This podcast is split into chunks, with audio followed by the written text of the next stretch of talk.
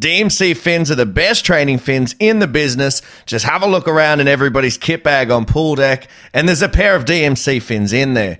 Swimmers, surfers, they're all using DMC fins as their choice of aquatic propulsion. Even superstar Cody Simpson is using DMC fins to help with his training towards Paris 2024.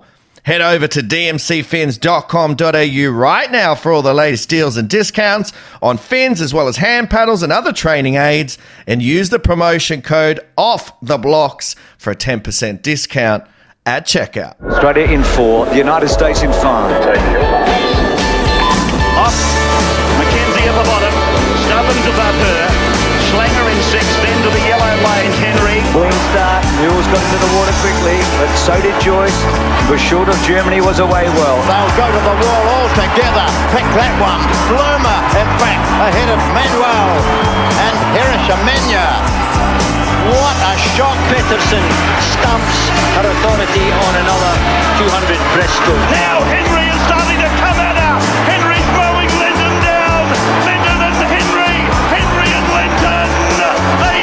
Hit it. Jodie Henry of Australia shading. Jenny Thompson has taken the lead here.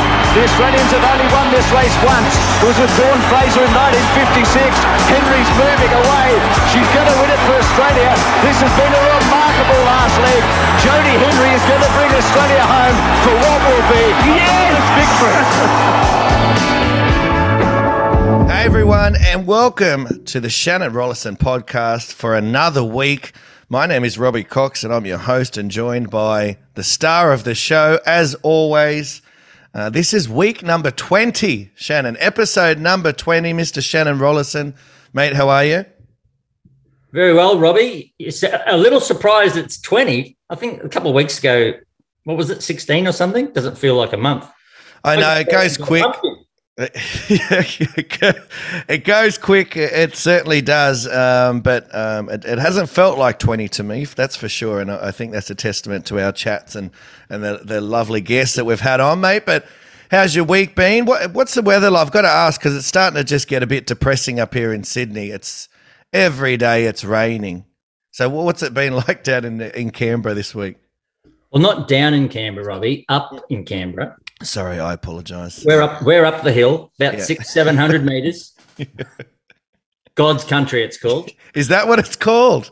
I've yeah. never. Heard, I, have certainly never called it that. that's for sure. It doesn't go by that name, but that's what it is. That's what it is. Yes. How's it been down there? Up there. Beautiful. it's raining today. Yep. Uh, we had a windy weekend. Uh, so only I didn't do a lot of riding on the weekend. I did, you know, quick uh, sort of 40 minutes and I got back inside. But um, it was supposed to rain yesterday, but it didn't. But uh, the forecast rain through to I think Saturday, mm. and like you know 40 mils or something like that. But you know, um, it's autumn. Um, the leaves are turning. They're falling. I always think that uh, autumn's the best time in Canberra and um, reminds me of, of Europe. And uh, it doesn't feel so Australian. It you know feels like you're somewhere else in the northern hemisphere. Mm. So um, I'm as happy as a pig. what tell me, since you say it doesn't feel as Australian, what does feel more Australian to you? Would you say like being up in Queensland in a Queenslander house in summer when you when you're sweating and there's no air conditioning? What what nah. would what would feel like uh, you know more of an Australian feel? Um, yeah, certainly not up in Queensland. Um, that's just hot and humid and disgusting. You know, mm. I don't mind uh, hot and dry. So uh, you know, that's probably the most Australian, isn't it? You know. Yeah. Um, that dry heat. So, and we get that here in Canberra. Well, having said that, and I think I've mentioned it last time we talked about the weather, it's been a bit humid here in Canberra over the summer, so that was a bit unusual. But yeah, mm. but I'm a big fan of the Four Seasons. Um, they weren't a bad band either, and uh, they uh, so that's why I like where I live.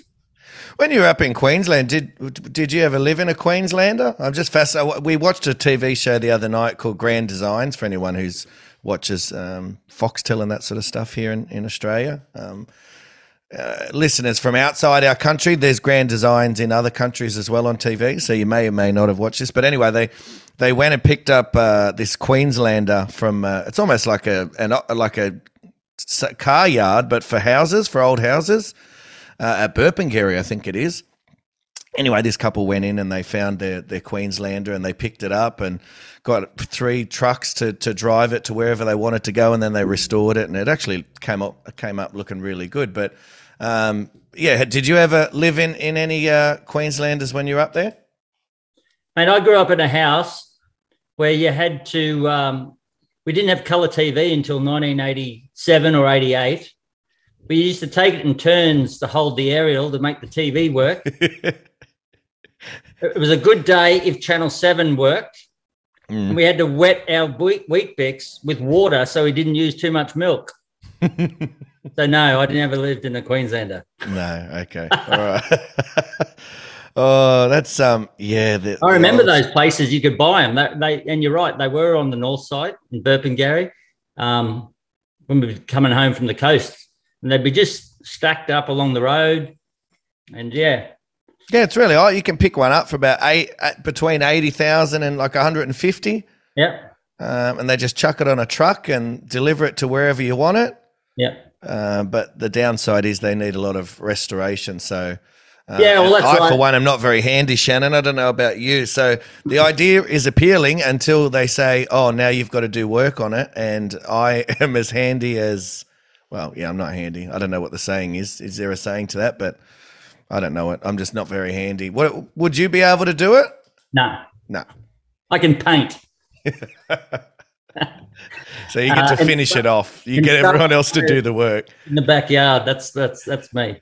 So uh, yeah, it's interesting though. You know, with the Queenslanders, um, yeah, like growing up, they they were all open down underneath, you know, on ground level, mm. and then over the years, people started building them in, um, and uh, putting garages in, and and you know downstairs and all that sort of stuff. And then you know you've seen all the floods, so you sort of think back and think, well, there was a reason why Queenslanders were built up. Yeah. And, uh, you know, it was all open space underneath. So, yeah, no, there's definitely a reason. Um, but I know your history, Robbie. Yeah, that's right. Well, that's right. There was definitely a reason behind it. I, when I lived up in Brisbane, um, lived near Nudgee, and that was somewhat of a flooding area, but not certainly as bad as some of the other areas um, up in, in Brisbane and, and in and around there.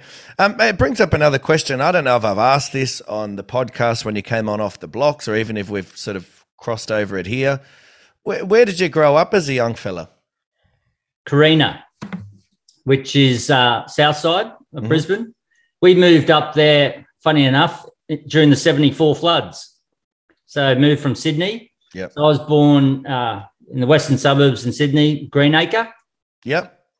And um, so I was like three or something like that.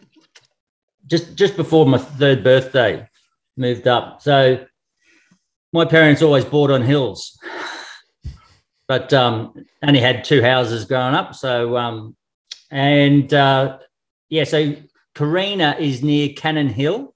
Mm-hmm. Um, and we used to walk to Kmart Cannon Hill, which is still there. It was funny in um, I uh, I did a pre-Olympic trials camp up in Brisbane and uh, coached out of the Chandler pool where I was there for a long time, but stayed at Cannon Hill in the same street where I used to catch the train to go to school. And about 150 meters down the road, I learnt to swim with mm-hmm. Steve Holland, who was Stephen Holland's father. Um, uh, I started my coaching about 200 meters in the opposite direction at this little 18 meter pool. So I, I did a drive by on that, and um, and uh, you know we we shopped at Kmart Cannon Hill. I was telling him about Wally Lewis's parents used to have a delicatessen there. Okay, Wally Lewis house was just you know I think it was opposite the old um, drive-in picture theatre which was behind Kmart Cannon Hill, and there's a Bunnings there now. So um, yeah, we used to go to drive in picture theaters all the time. So good memories. It's changed. Some things have haven't changed, but a lot of things have changed as well. We were always sort of just you know we, those kids a lot like of the time. You know, your parents like houses were small. Get outside. I don't want to see you to dinner time. so you go wandering off with the dog up into the bush and, uh, you know, get yourself into all sorts of mischief. It's funny you say south side. Um, when I moved up, I, I, lived on the north side. I lived, as I said, up near, near Nudgee. Um, yeah. So you're either south side or north side. And I had no idea because I'm from Sydney. So we got up there and I was coaching a group um, at Somerset Hills, so near Chermside um, yeah. is where I was coaching. And, you know, I've always been a coach that likes to just get around. I like to travel. I like to take the swimmers to different places. And, you know, when I was a youngster and when I was swimming, my parents would enjoy going to like Kiama for a weekend. You know, we just, they yeah. just enter me in a meet down there on a Sunday because we'd have a, a, weekend away while we were there as well. So I, I, I booked, you know, I, I think we were going to do uh, Yeronga Park or something like that. oh, and you should have seen the parents straight. Mate, what are we doing here going across the bridge? Mm. What do you mean? We don't go across the bridge. What are you crazy? So what is that? What do you want about go across the bridge? It's it's not that far. I've already looked at Google Maps. It's not like a. This isn't a big trip. Yeah. And uh, and it was the first time I yeah I realized that there was this sort of north side south side thing. Has has that always been a, a bit of a thing? Oh yeah, um, it, it's funny. It's it's like that here in Canberra. It's mm. north north of the lake or south of the lake. What is it with water? but um, I remember, like I uh, started swimming at Cannon Hill, and we were in the Cannon Hill Swimming Club, and um, Hayley Lewis. Remember Hayley Lewis? Yep, yep. She was in that, and her um, family in that, and uh, there was a pile of good swimmers. Like for us, we used to do these three-way swim meets on a Saturday night, and um, yeah, that they were great swim meets. You have three clubs, six lane, twenty-five meter pool, and um, you uh, uh, you have these competitions that probably ran. You know, they started at five or five thirty. Um, and uh, you get like a 30 minute warm up and then you race and you'd, be all over by 8.30 or 9 there'd be relays and um, just all 50s i think 100 im mm. um, some sometimes there'd be a, like an eight way 25 meter so your fastest swimmer in each age group. So you'd start the eight year olds through to the 16 and overs. Yep. But we used to um, we rarely got beaten, you know, as a club. I remember Vince Raleigh was telling me a story in um, uh,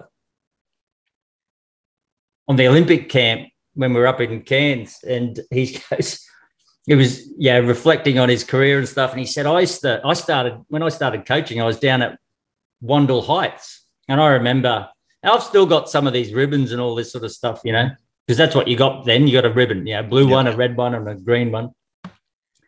And uh, I can remember a couple of times going to Wandle Heights, and Sam Riley, who I trained with in uh, 1990 to 92 uh, in a commercial in the valley there, she was in that Wandle Heights swim club.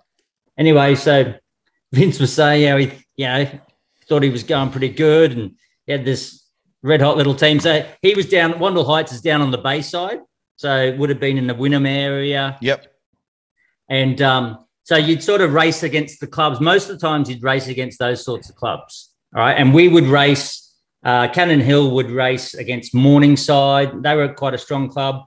Um, Whites Hill, um, Holland Park, Mount Gravatt, Mount Gravatt East, and that's who you'd predominantly race against. But then you would go out of out of area Vince, Vince is saying, oh, I think Cannon Hill came down. And I thought I was going pretty good until we until they rocked up and just wiped the floor with us.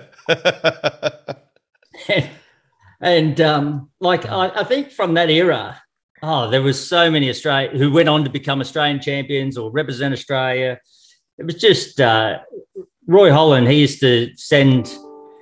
He'd basically train you up to about the age of 12, 13, um, sometimes only 11. And if he thought you were good, he would move you on.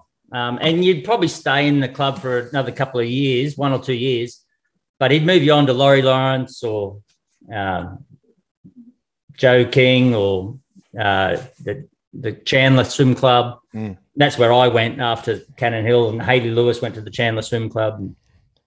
So um, I remember probably only on a. Uh, i remember racing at Everton Park, uh, and there was another club over that way, maybe Bracken Ridge, Mm-hmm. um, but probably only once every two years or something. You'd do that sort of thing, and you were almost like it was a different country. You know, you'd never seen those swimmers before. Yeah, yeah, yeah. Well, I- I mean, only because I've been, I coached up there too, and and you know, um, not not to you know, not to any huge level, but I, I can understand what you're talking about. I know the stories because yeah, Somerset Hills is where I coached when I first went up to um, to Brisbane, and I think I've told this on the podcast before. You, you know, no one from Sydney knows what that's. It's it's a very foreign concept. That whole um, state school pools, twenty five meters. The lanes aren't even proper lanes sizes, are they? Like you, Yeah. you can really only if you're going to put your lane ropes in, you really only get one person in there unless you've got a junior squad. Um, but yeah, you're right. And then th- your club races other clubs. So we were always like with Nunda or Aspley, or there's a few other places around, or you would travel um, to different ones. But uh, But when yeah, I started at Cannon Hill, yeah, it wasn't the Cannon Hill Convent because that's where the Cannon Hill Swim Club is based out of. It's still there. I was at the Cannon Hill State School, which was only 18 meters long. Mm. So I didn't even have a club. I used to put my, I had 12 swimmers and we joined the Cannon Hill Club. And then from there, I actually got a, I got upgraded to the Camp Hill Swim Club. Mm. And that was a, um, that was a good little club. And I was there for uh, probably two and a half years and um, uh, and that was sort of you, you really cut your teeth when you're in there because you know you, you you got a lane uh, a pool full of just absolutely chockers full of junior kids you know Yeah. and um and it's like I can remember yeah how it's always 10 seconds apart Mm. well back in those it'd be five seconds apart and sometimes if you're towards the end it was two and a half yeah, that's how many kids were in the pool. So, um, it- but it was really good when you were young because you learnt how to manage a lot of people in a con- confined area, you know. And I remember going away back then in those days. I used to, I was still swimming. Um, I was trying to juggle both, and uh, I was only, you know, I was only training once a day, but um, because I was still training in there at the valley, uh, and Michael Bohl and Scott Volkers were the coaching directors for Queensland Swimming. And on weekends, they would have to go out and they would, I, I was their sort of sidekick, lackey. And, um, and uh, I remember on one occasion we went to Innisfail and Dean Boxall was the swimmer because you'd, you'd take a, two swimmers, Mm. um, male and a female, and you'd off you'd go and you'd run a clinic all weekend.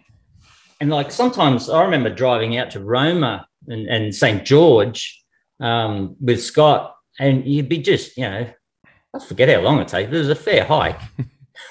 The whole weekend you'd be working or driving, and you get back late Sunday night, and then boom, you're into the next week.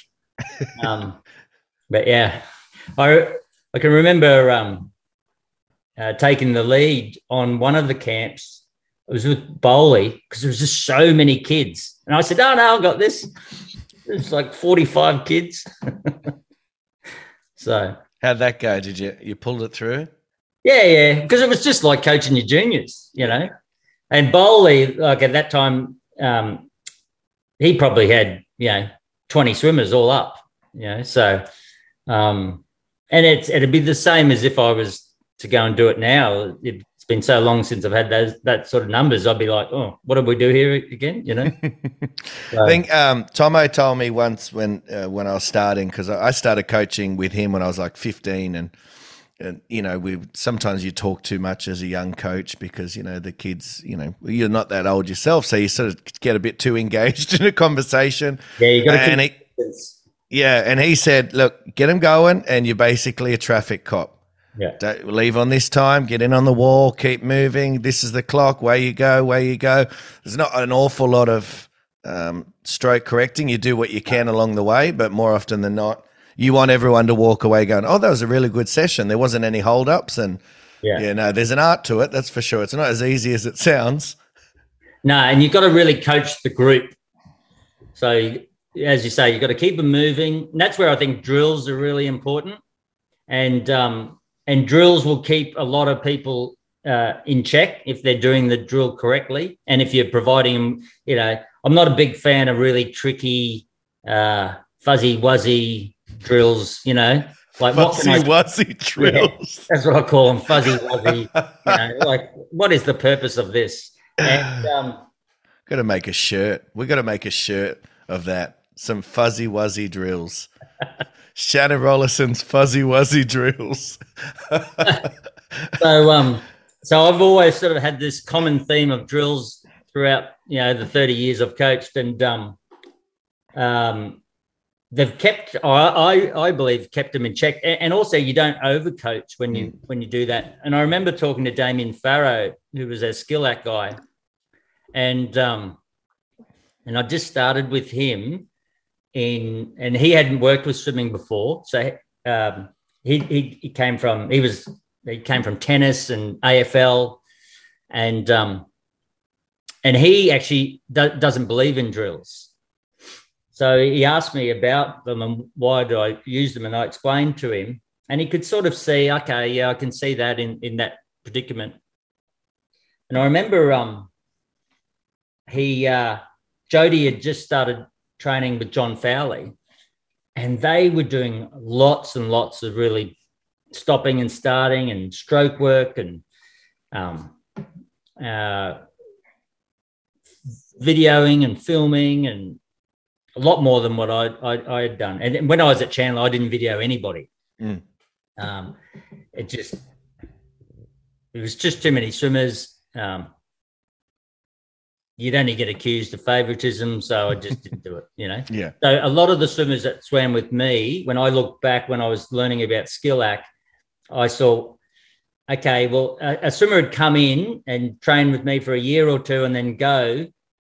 They, they, their learning style, I didn't know it at the time, but their learning style was probably more um, uh, visual and they needed filming or kinesthetic.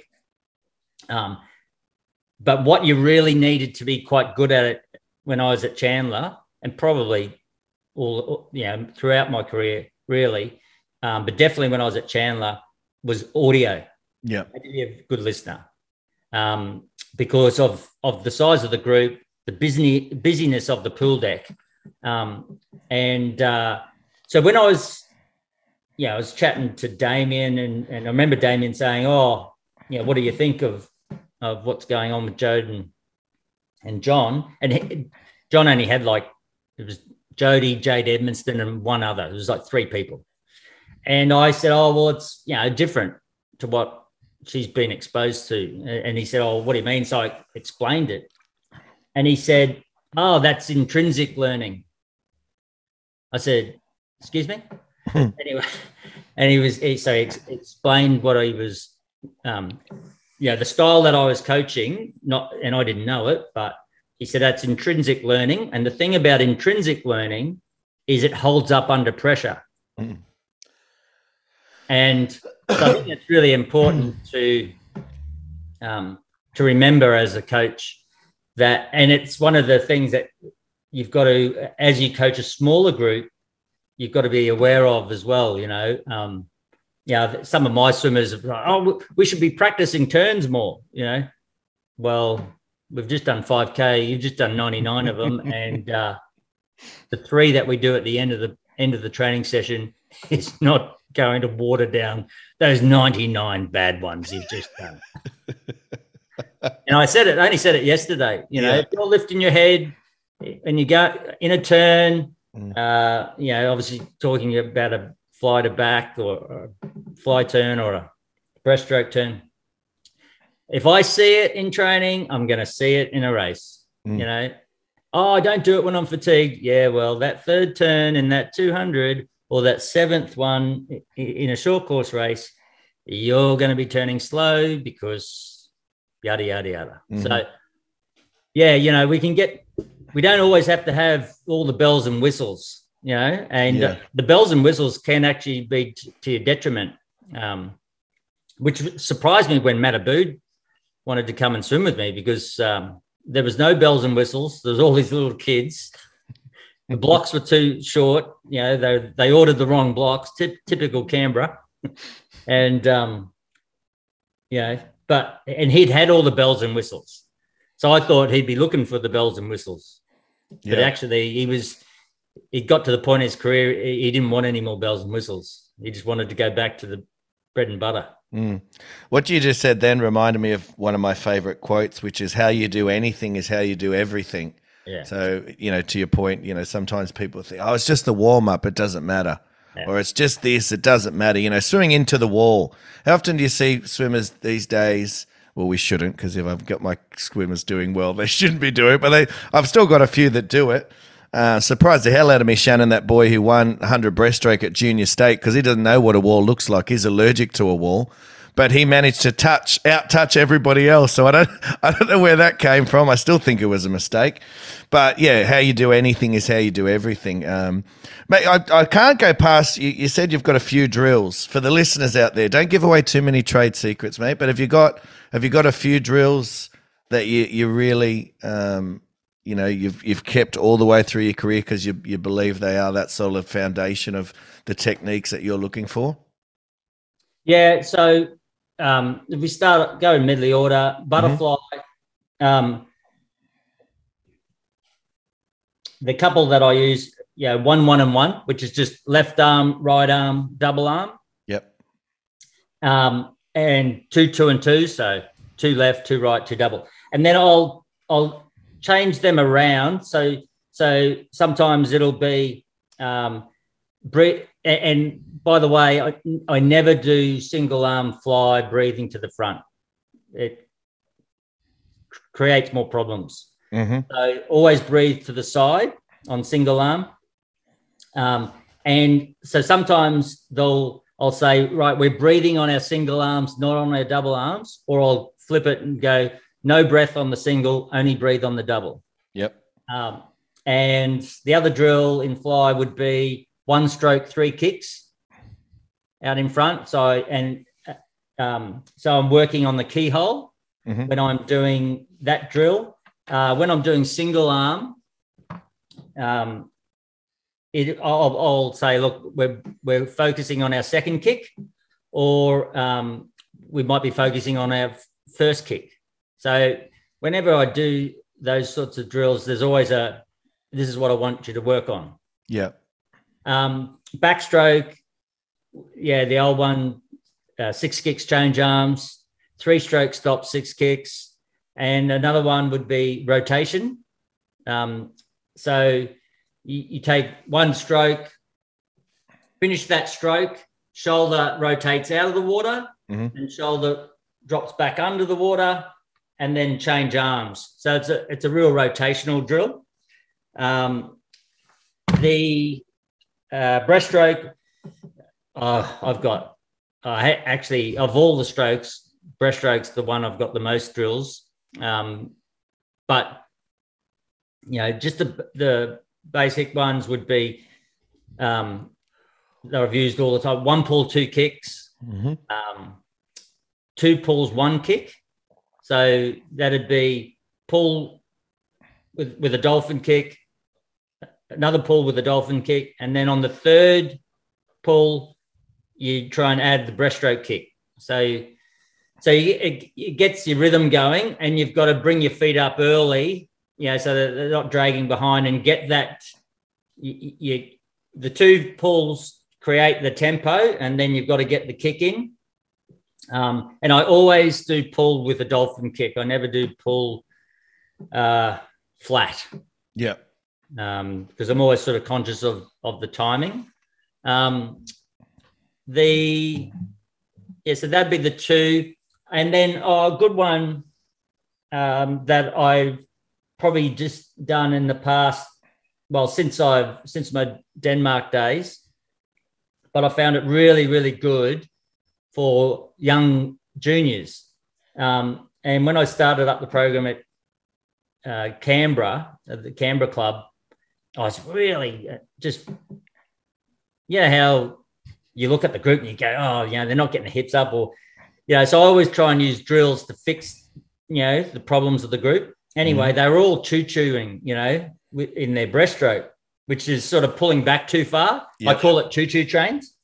and um, so I, you know, I gave them like left arm, right arm, double arm, and that I was surprised, uh, you know, because at that point, you know, I'd been, you know, only coaching, um, oh, it'd been like 11, 12 years where I'd only been coaching um, elite. And um, Rega used to do that drill quite a bit, left, right, double. Mhm.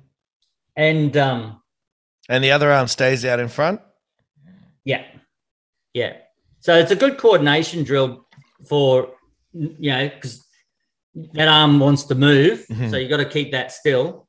Um, and um, anyway, I just sort of thought, "Oh, I'll try that with, with these juniors.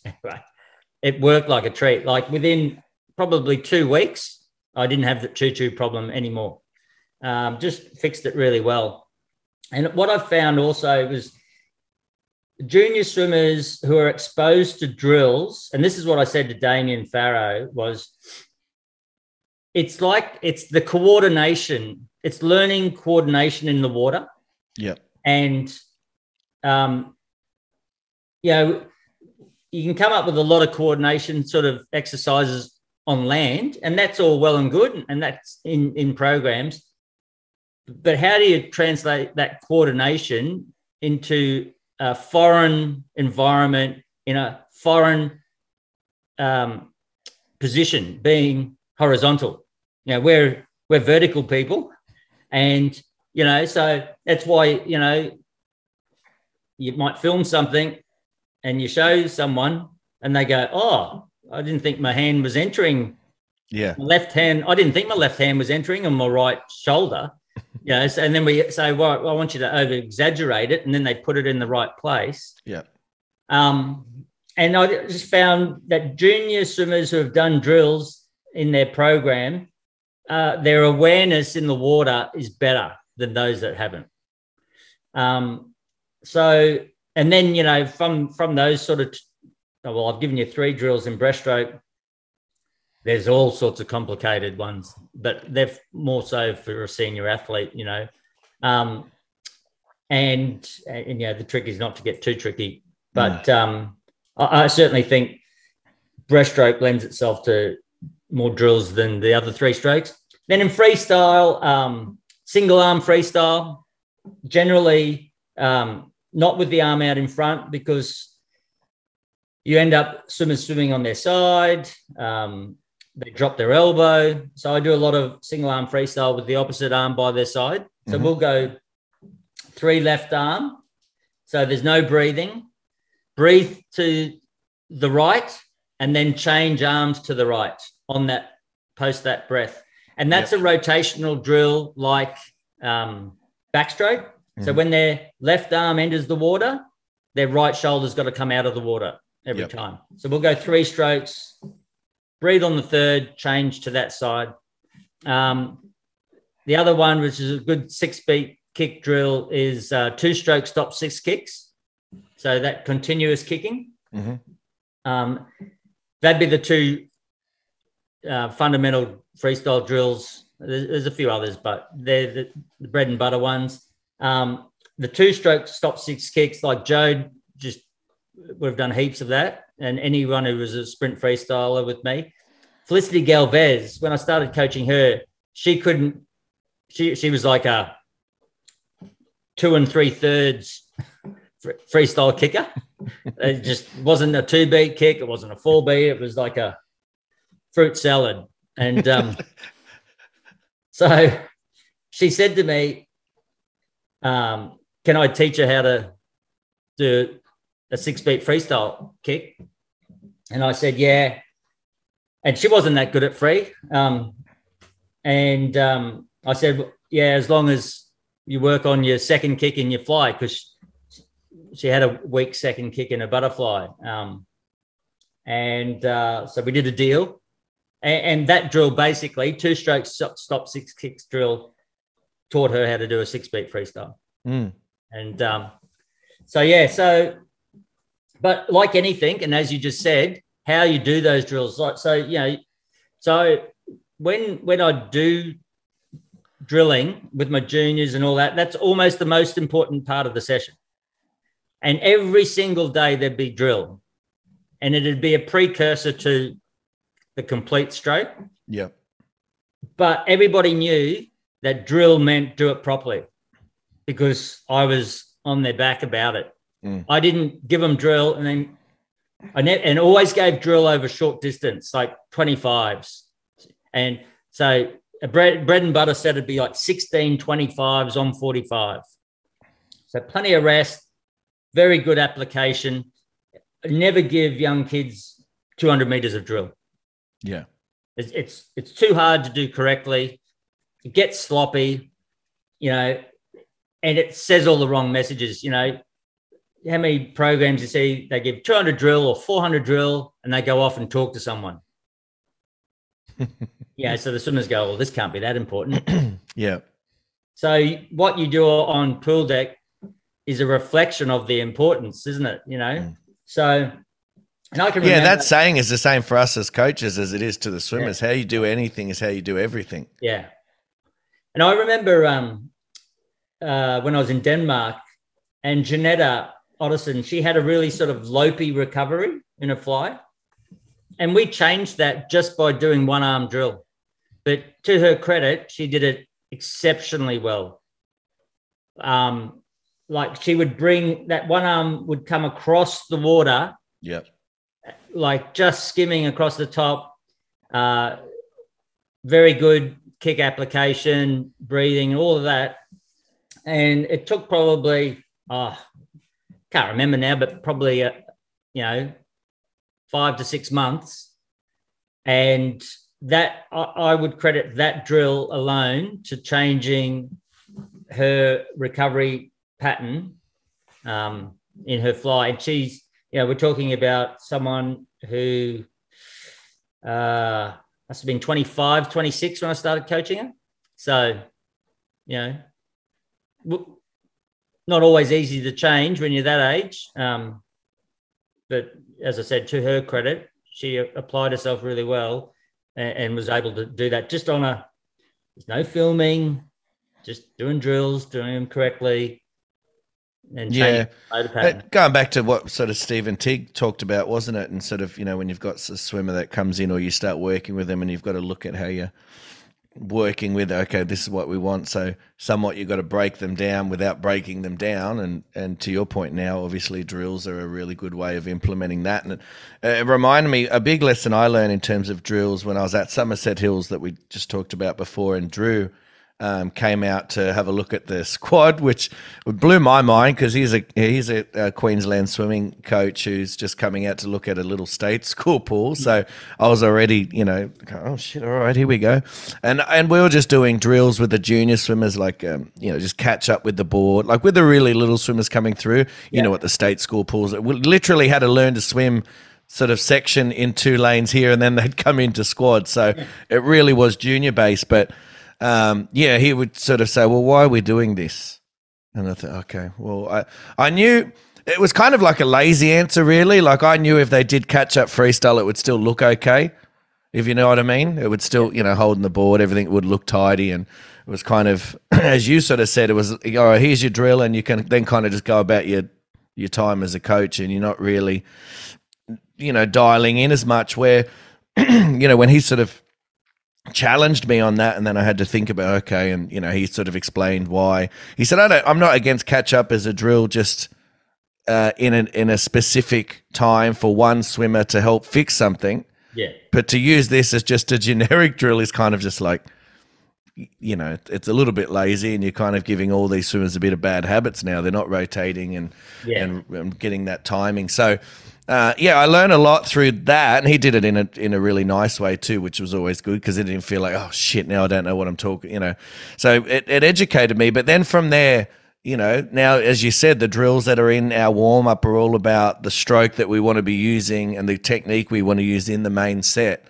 So, you know, to your point, we we do a lot of um, at the moment snorkel on, kick, um, freestyle kick, rotating shoulders through. So just getting good timing, arms down by your side. That goes into single arm, Yeah. and then that goes into freestyle. You know, descend your stroke counts one to four or something like that. I'm not professing to say that. Follow my how do you hear, guys? Shannon, it's Shannon's podcast, but more. I'm just trying to you know give the uh, you know the example here of of learning to connect the dots a little bit more rather than just sort of blindly you know i only did catch up and all this because that's when i was younger. That's what we did in those squads. So i just thought okay well that's obviously a good drill. Let's just do that.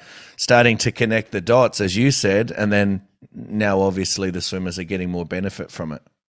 Yeah, like, um, and, and, you know that question he asked you, he would have just wanted to know why, and Mm. as long as you could have said this is why, then the drill's fine. Yeah. Um, and it's you know Drew started. He was a learn to swim coach uh, at Chandler, um, and uh, you know you'd you'd have young coaches. You know, I was a young coach, but you know, you'd have coaches having to do their hours, and they'd they'd come along and um, know, Queensland Swimming would give I don't know probably a list of ten people, and wherever you, you know, where where do you live? Oh, you live near on the south side. Oh, you go to these couple of coaches, and coaches had come along, and you know, I, I forget. I think they had to do about forty hours or something like that Mm. and um, yeah, a lot of the time they wouldn't do them all, or you, you know, they were annoying. You just sign them off, get them out of your hair after after they've done twenty. But Drew, um, he was doing his hours, so he was in the learn to swim, um, and he came along, and I said, "Yeah, yeah, yeah, fine, fine." Anyway, uh, he must have done his forty hours in two weeks, like shortest time ever, and um, his timing couldn't have been better because it was that year that I was coaching the the whole club on my own, yeah and um, so I was we were looking for someone, and I thought, well, if if anything, this guy's just keen. I like the fact that he'd come from Learn to Swim, and um, he was rocking up more than he needed to. So I said, well, do you want a job? But I, rem- I can remember saying to Drew, why are you doing that drill? You know, Mm. like if you've got a if if your swimmers um have, have can't get their hips up in fly then you give them a drill that's going to help them get their hips up you don't give them a drill that's going to make it hard for them to get their hips up you know? So as long as you've got a reason behind things um, you can't go wrong. You just got to ask ask yourself the question what am i trying to achieve? Yeah. And that question, you know, for all the younger coaches out there, um, and, and I talk to my sort of assistant coaches about this a lot when they, you know, they want to be innovative, they want to do something different, they're coming up with something a bit funky, which is always good. I understand the idea behind it. fuzzy Um, wuzzy but hey, yeah, a bit of fuzzy wuzzy stuff. I don't mind it. But to your point, why are we doing this? Do, do your swimmers have you identified something that you know the swimmers need to get better, and this is going to help that, or are we just doing this for the sake of you know showing that we're doing something different, and the kids are going to go, oh wow, that's different. Hmm. Where really we've just you know we've not progressed, and we've if not if not made it better, we've made it maybe worse. Yeah. You know what I used to do with my juniors, talking about fuzzy wuzzy? Here's a good example. Here's good fuzzy wuzzy. Yeah. So I think we started doing it in winter or something, you know. Um, because you've got a you've got a bit of leeway in winter, haven't you? You know, you can fix things and Mhm. do things a little bit different. Maybe have the odd get out swim. Um, my brother, when he was coaching with me, he was a big fan of the get out swim. So that, that's so that he could get out. Yeah, I'll be like Nathan. This is the third time this week. yeah, get the showers early.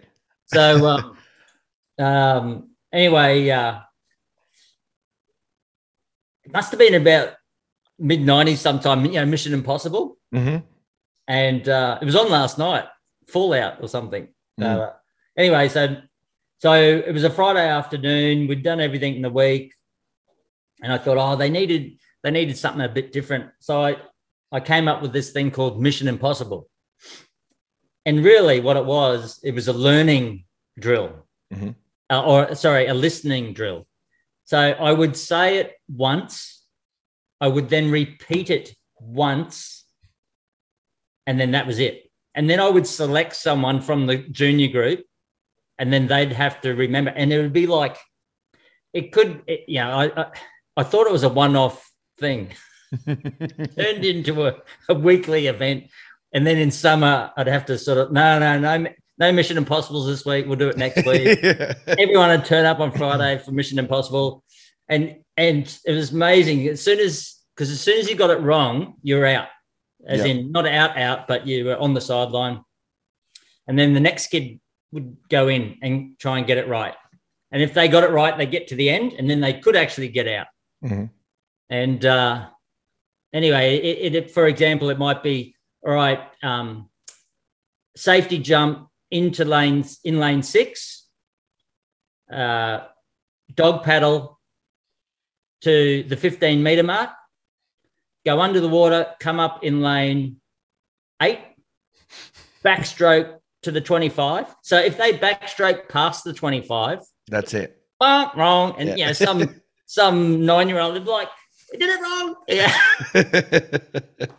oh yeah, they're always they were all over at the youngsters. Yeah, so it was it was 50 meters of basically what I could come up with in my head. It, it was like an adventure playground, you know. Mm.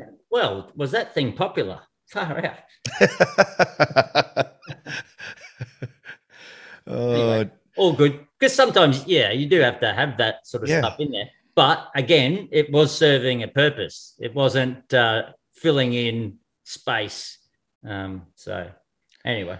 Yeah, no, there's there's many games, and as coaches listen to this, I'm sure they've all come up with different ways of doing things. I remember I used to do um, sort of my 50s at max, or whatever, you know, maybe 10 50s at max, but I did it as hangman. So every time you missed your time, you started. I started hanging the hanging the guy up in a string. I don't know. There was a certain way I did. I can't even remember. Haven't done it in such a long time because I don't know if it's politically correct now to draw hanging people up on a whiteboard. But we, we had uh, yeah hangman in different ways. But no, I like that one, especially because it's over fifty meters. So that that challenges you as a coach eh, to come up with. Yeah. You've only got one lap, Shannon. You would have given yourself at least hundred. Then you've got to do it the next week and it's got to be different because you can't do the same because then they will remember it. Oh, that's good. That's good. No, but I, I'm glad we we sort of doubled down on the drills because it's it's something that I think uh, you know coaches, as we've talked about, you know, having those staples in your program, and um, you know, I'm sure what we just talked about then, most coaches have either done or are implementing right now in their program as well. So even for those guys and, and girls, it's for them to be able to go, oh, okay, well, you know, just because it's not an elaborate um, you know, drill that we need someone coming and videoing because we've, you know, we've reinvented the wheel.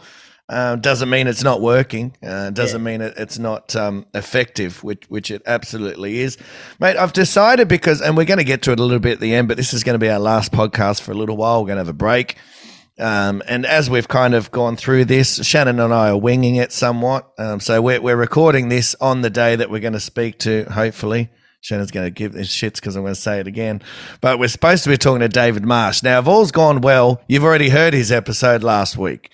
So we, we've kind of, you know, we're rolling with the punches here, and we, and I'd had about three coffees, so I thought, no, we can wing this. We can, we can get through an episode without having any super specific stuff. So what I've what I've decided already, Sharon, Shannon, I'm going to call this down memory lane because we started talking about your home and where you came from and certain how we've started building things. So I, I wanted to ask about cars. You're a big lover of cars. We've never really talked about it on the podcast. Probably more so because I have zero knowledge on it, so I didn't want to show my uh, lack of knowledge. But uh, talk to me about where did your love of cars come from? Because obviously you're still very much into them. You, you've it, did you do you still have the Mini or is it gone? Yeah, sold the Mini uh, just before Christmas. Okay. So it's the third uh, 60s Mini Cooper S that I've owned in the last uh, 12 years. Yeah. So I bought my first one from a guy in Sydney at um, Castle Castle Maine, I'm not sure where that is. Castle Mm, anyway, um, that was a it was a good one. Um, it was uh, white with a special burgundy roof, 1968, uh, and it had the flares on it because it was sold out of Adelaide. And the last run of those Mark, Mark ones, all my Cooper S's have been Mark ones. To set, get them out the door, they put the flares on them because that's what the Mark twos had. Yep. And then I, um, about 18 months later, uh, we made the decision to go to Denmark. And the guy who owned the car was an older guy, uh, Brian, I think his name was. And uh, he rang me. He saw the newspaper article and out of the blue, he rang me. He said, oh, What are you doing with, with the car? I said, Oh, to be honest, I don't know yet because it would only just all kicked off. So to clarify, he didn't see an ad in the paper for a car up for sale. No. He saw an article about you moving to Denmark, and he's Yeah. gone straight for the car. Like, hey, what are you doing with that car? Yeah. So Yeah. he bought it back off me. Um, which so that was a problem that I thought, oh, that's uh Well, there's a solution. yeah, there's a solution. And because you know, you've got to do your due diligence on those um older minis and make sure they're proper ones and Mm. All the numbers and all that. So it's not like you just decide to go and buy one. So there's a bit of effort involved. And to be honest, it you know, I like the chase. so so anyway, um, so that all worked out. I, I go to Denmark, and then I came back, and um, uh, I had an itch to to buy another one, and because I always wanted one when I was younger, and my, my dad was in the car game, and he said, "No, no, they're too much um, to look after." Um, yeah, that blah blah blah. So maybe that always um, yeah, I always wanted one because Yeah. I had one when I was young. I, I, and I love the history of, of them. You know, they're they're a giant killer. They're the underdog. I love all that. You know, the yeah that Australian you know underdog type thing. Mhm. Um, that always sort of appeals to me. So, um, you know, they won Bathurst. So I always like that. The racing history, uh, like cars that have had a racing history. And um, so then I bought my second one from a guy who's a mechanic in Sydney, um, and very good mechanic in Sydney. And uh, bought that off him, and he races minis and stuff. And then I went to Edinburgh, and um, so that was a same color scheme, same year, '68, but it was um, didn't have the uh, guards, and that was um, uh, sold that to a, a, dealer, a classic car dealer, and um, and then when I came back from Edinburgh, I bought my third one, which was thankfully not the same color, and uh, I bought that from a guy uh, in Nowra. Okay. And, uh, that had all its history. It was owned by a racing guy who raced minis in the 70s and 80s. And um, yeah, so, and then um, there was an Australian guy who um, had been living in the US and he found out I had it. And I never, all three minis I've never actually marketed to sell. It's just been word of mouth. And he'd always wanted a, uh, a Cooper S, and it, and I said, well, if I've still got it when you come back, you know, you can have a look at it, and if you want to buy it, you can buy it. And so 18 months went by, and he came back to Australia, and he bought it late last year. But it all came from probably my dad, really. My dad was in the cars. He was in. Um, he used to. He was a wholesale um, Brisbane Motor Auctions. Yep. He didn't deal with the public, but he he dealt with other dealers and stuff. And um, he worked for uh, a company was called back then BMA, which Okay. Bri- um, Brisbane Motor Auction. So he would come home with different cars all the time, you know, and um, and then I I was you know I was just a normal kid in the seventies who loved Matchbox cars, and I've got a I've still got my a collection of Matchbox cars. I go when I go around, you know, if I if I go out into Braidwood or anywhere um, down the coast, or when I'm in Germany and at World Cups, I'll go looking for antiques and Mhm. and um, you know get old Matchbox cars. If I come across them, I'll buy them. And in, if I'm in Sydney, I'll go to some places that I know. So um, anything to do with cars, I'm into. So slot cars, I'm into slot car racing, and so yeah. So don't ask me how many cars I've had. Probably sixty plus. And any swimmer who's ever swum with me, they can attest to it. well, I, I want to ask because obviously I know you're a Peter Brock fan. You're a big P- fan of, of um, you know what he was able to do and achieve. Michael Schumacher. Did you ever think about driving yourself? Have you ever had any races yourself? just go karts. Oh, I mean, uh, in the nineties and early two thousands, I used to go to the Willowbank Raceway, drag racing. So um, I had a '77 Torana SS with a 400 Chev, big block in it, two-speed power glide, nine-inch diff. See, So, this, is, um, this is where you're talking a different language to me now, Shan. Now, there's people out there, so this is why I wanted to bring it up because there's people that listen that are probably getting excited about what you just said. They understand it, they or they, you know, they. But so I didn't want to just, you know, bring my lack of knowledge, make the show go down. I want to, I want to get it out there. But I um, always love European cars though. yeah, you know, because just um, you could bang for your buck. Like I used to have, and I actually, it's funny. On the weekend, we had the Italian car show in Canberra. Great. You don't have to be a car person to enjoy the Italian car show. Mm. Every year it's on, and uh, there's a, a lot of the times over the years it was always on when nationals were on, and I was just like, don't and um, anyway, um, it's, it's probably the, the best car show I've ever been to. Um, and you get all the Lamborghinis and the Countaches and the Ferraris and all the high end stuff, but you also get the Fiat 500s and old and new. Anyway, on the weekend, the, I, I got Elspeth to take a photo of me beside this Fiat 125, and it's a it's a boxy Fiat from the 60s. And Mhm. I, it was the first European car that I don't uh, ever had. And uh, it was like a green color with a brown interior. And we used to drive from Brisbane down to uh, Yamba and uh, Angourie and stuff with, with my mates. And um, I remember that, that yeah, there'd be probably like four or five cars going down.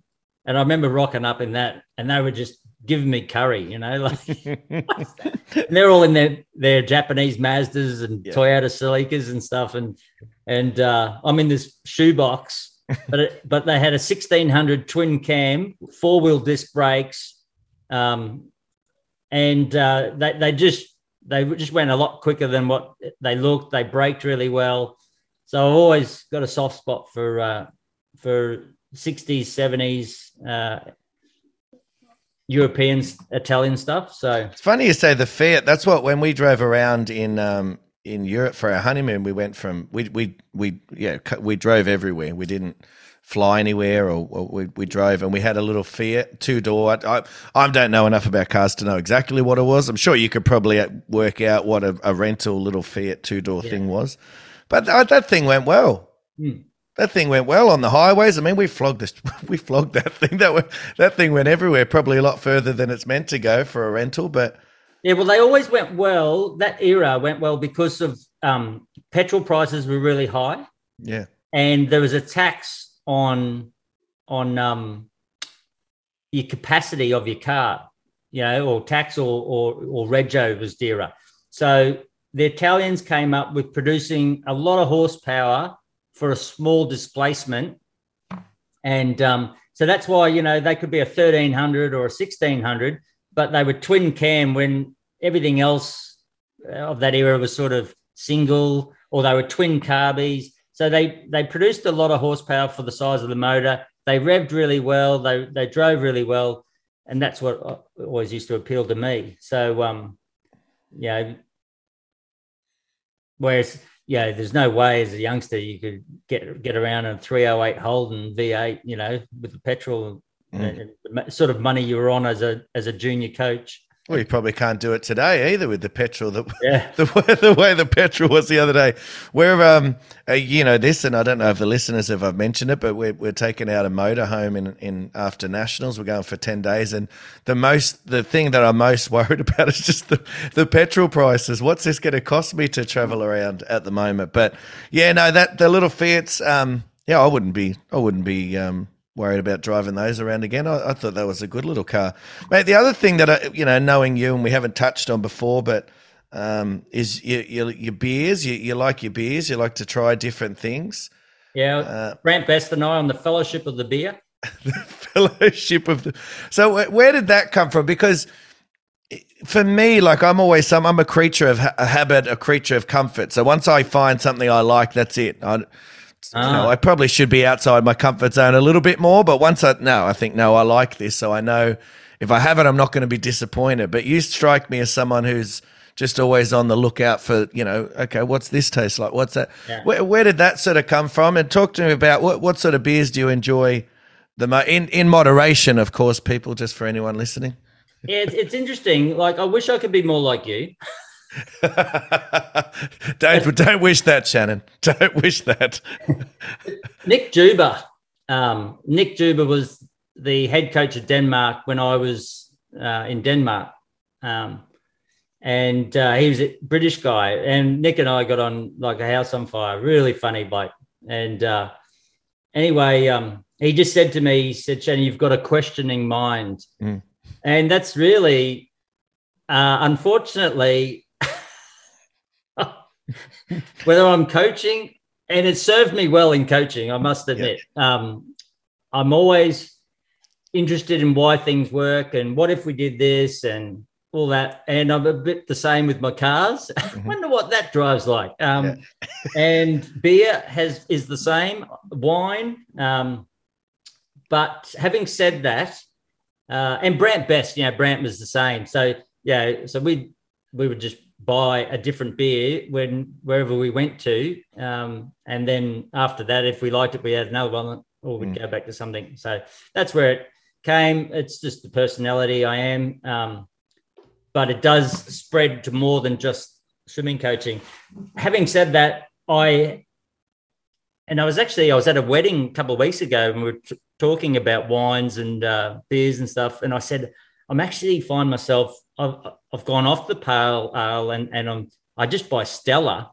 And every now and again now I'll, go, you know, just try something. But, you know, whereas once upon a time I was just constantly. So whether I'm getting, you know, maybe because I've, I'm over the age of 50, um, I'm, I'm getting boring or something. But uh, I, I, find I'm just drinking lager a lot more now. Yeah. Uh, well, for any, yeah, for all the listeners, that I first sort of how I know this is because I, I, I went down to spend a few days with Shannon um, coaching, and I want to have a chat with him, and we went out.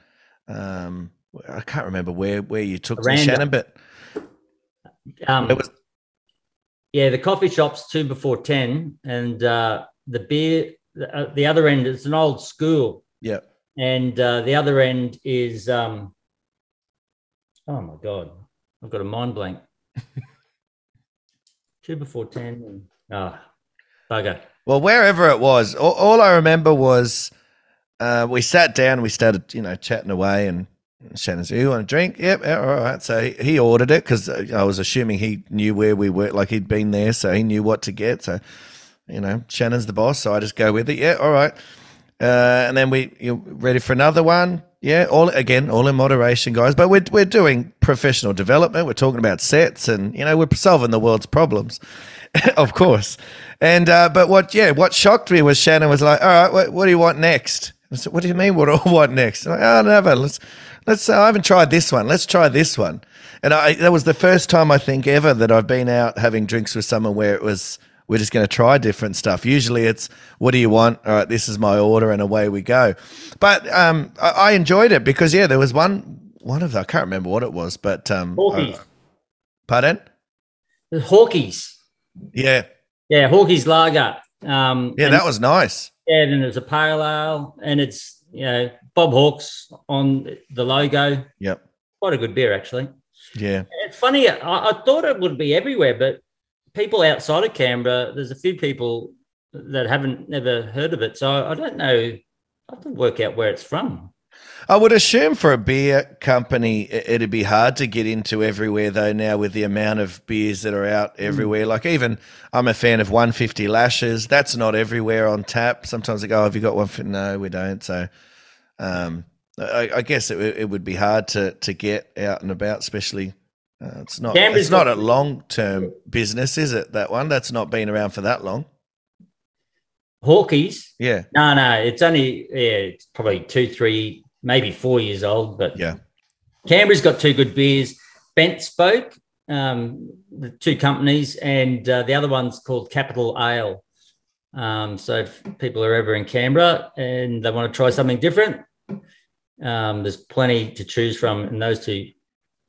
Yeah, mate, absolutely. Uh, well, yeah, as I said, I thought, you know, this is our 20th episode, Shannon, and although we've sort of uh, alluded to things like cars and, and things like that before, we'd never really dived into, you know, you're away from the pool. So I'm glad we got to do that. Now, um, we're going to look at wrapping it up in a second. Uh, and, and I just wanted to, uh, I guess, let everybody know that, yeah, this will be our last episode for a while.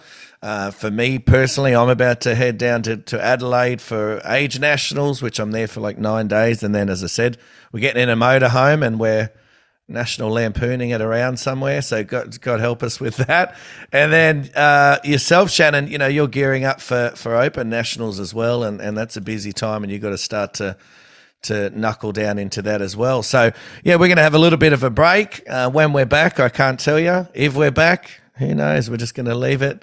We're just going to leave it to your uh, imagination, and and hopefully people start asking for it back, mate, and, and we'll see how we go. But uh, I, I just wanted to thank you for starters uh, for saying yes to this. You didn't want to do it. Um, and I don't mean it in a bad way. You you wanted to come on off the blocks as a guest, and you said, "Oh, I'll come on a couple of times. I don't mind.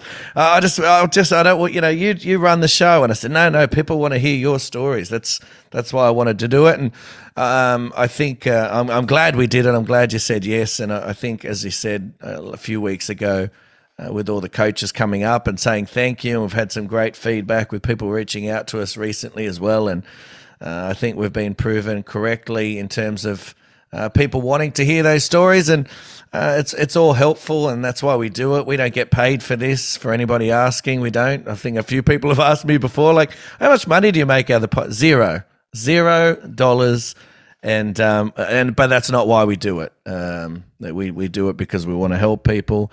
Selfishly, Shannon and I do it. Shannon loves a chat, and I love picking his brain as well. So I I'm very fortunate that I get to sit in this seat every week. But um, yeah, I just wanted to say thank you, Shannon, because uh, without you saying yes, there is no Shannon Rollason podcast, and we're not up to episode twenty. Yeah, no, and uh, thanks to you, Robbie. You know, like uh, I, I heard the other day, it was just advice and stuff, and and um, I actually need to give it to my son because unfortunately he's probably a bit too much like me and just says no to things. Um, and when you say yes to things, new things happen. You know, so I'm glad I said yes. Uh, it's been good. Um, I enjoy the uh, the off you know, uh, meandering through uh, different topics, um, which is, you know, I'm about to talk to, to Dave, hopefully. Um, Again, And, yeah, uh, fingers crossed. yeah, and we haven't that, you know, we've got a few things we want to ask him, but we'll see where that goes. And that's sort of the way I like to do it.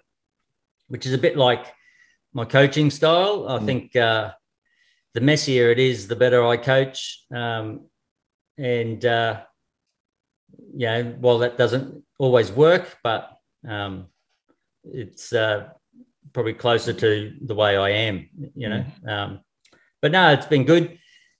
All the best for you and your squad and everyone else at Age Nationals. Um, and uh, yeah, I think it's going to be a busy meet. You know, some B finals, which I think is good. Those fifties and hundreds.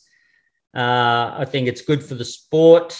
Uh, it's you know good for the parents and the swimmers, not just to get a, a morning swim. And you know, there's be a lot of swimmers there will need to do a PB in the morning to reach the final. Yep. And uh, they may just fall short, you know, even after swimming a PB in that morning. And they get a second opportunity to swim faster again at night. And we all know that's an easier thing to do, um, a nighttime swim. So I think it's only a good thing for the sport and retaining people in the sport of swimming. Um, and they see that they get a bit of a bit more value out of the meet. Mm. So, uh, and if you know, probably one last thing: if something goes wrong, get back up. Mm. You know, the, the, and the next day can be better than the last, and you know, uh, that's where you really see your worth as a coach and being able to turn a, uh, a swimmer who's not swimming well, turn them around, you know, and you'll, that's the challenge. And um, if you have a, a, a meet and it all goes sw- swimmingly, pardon the punch, uh, that's great.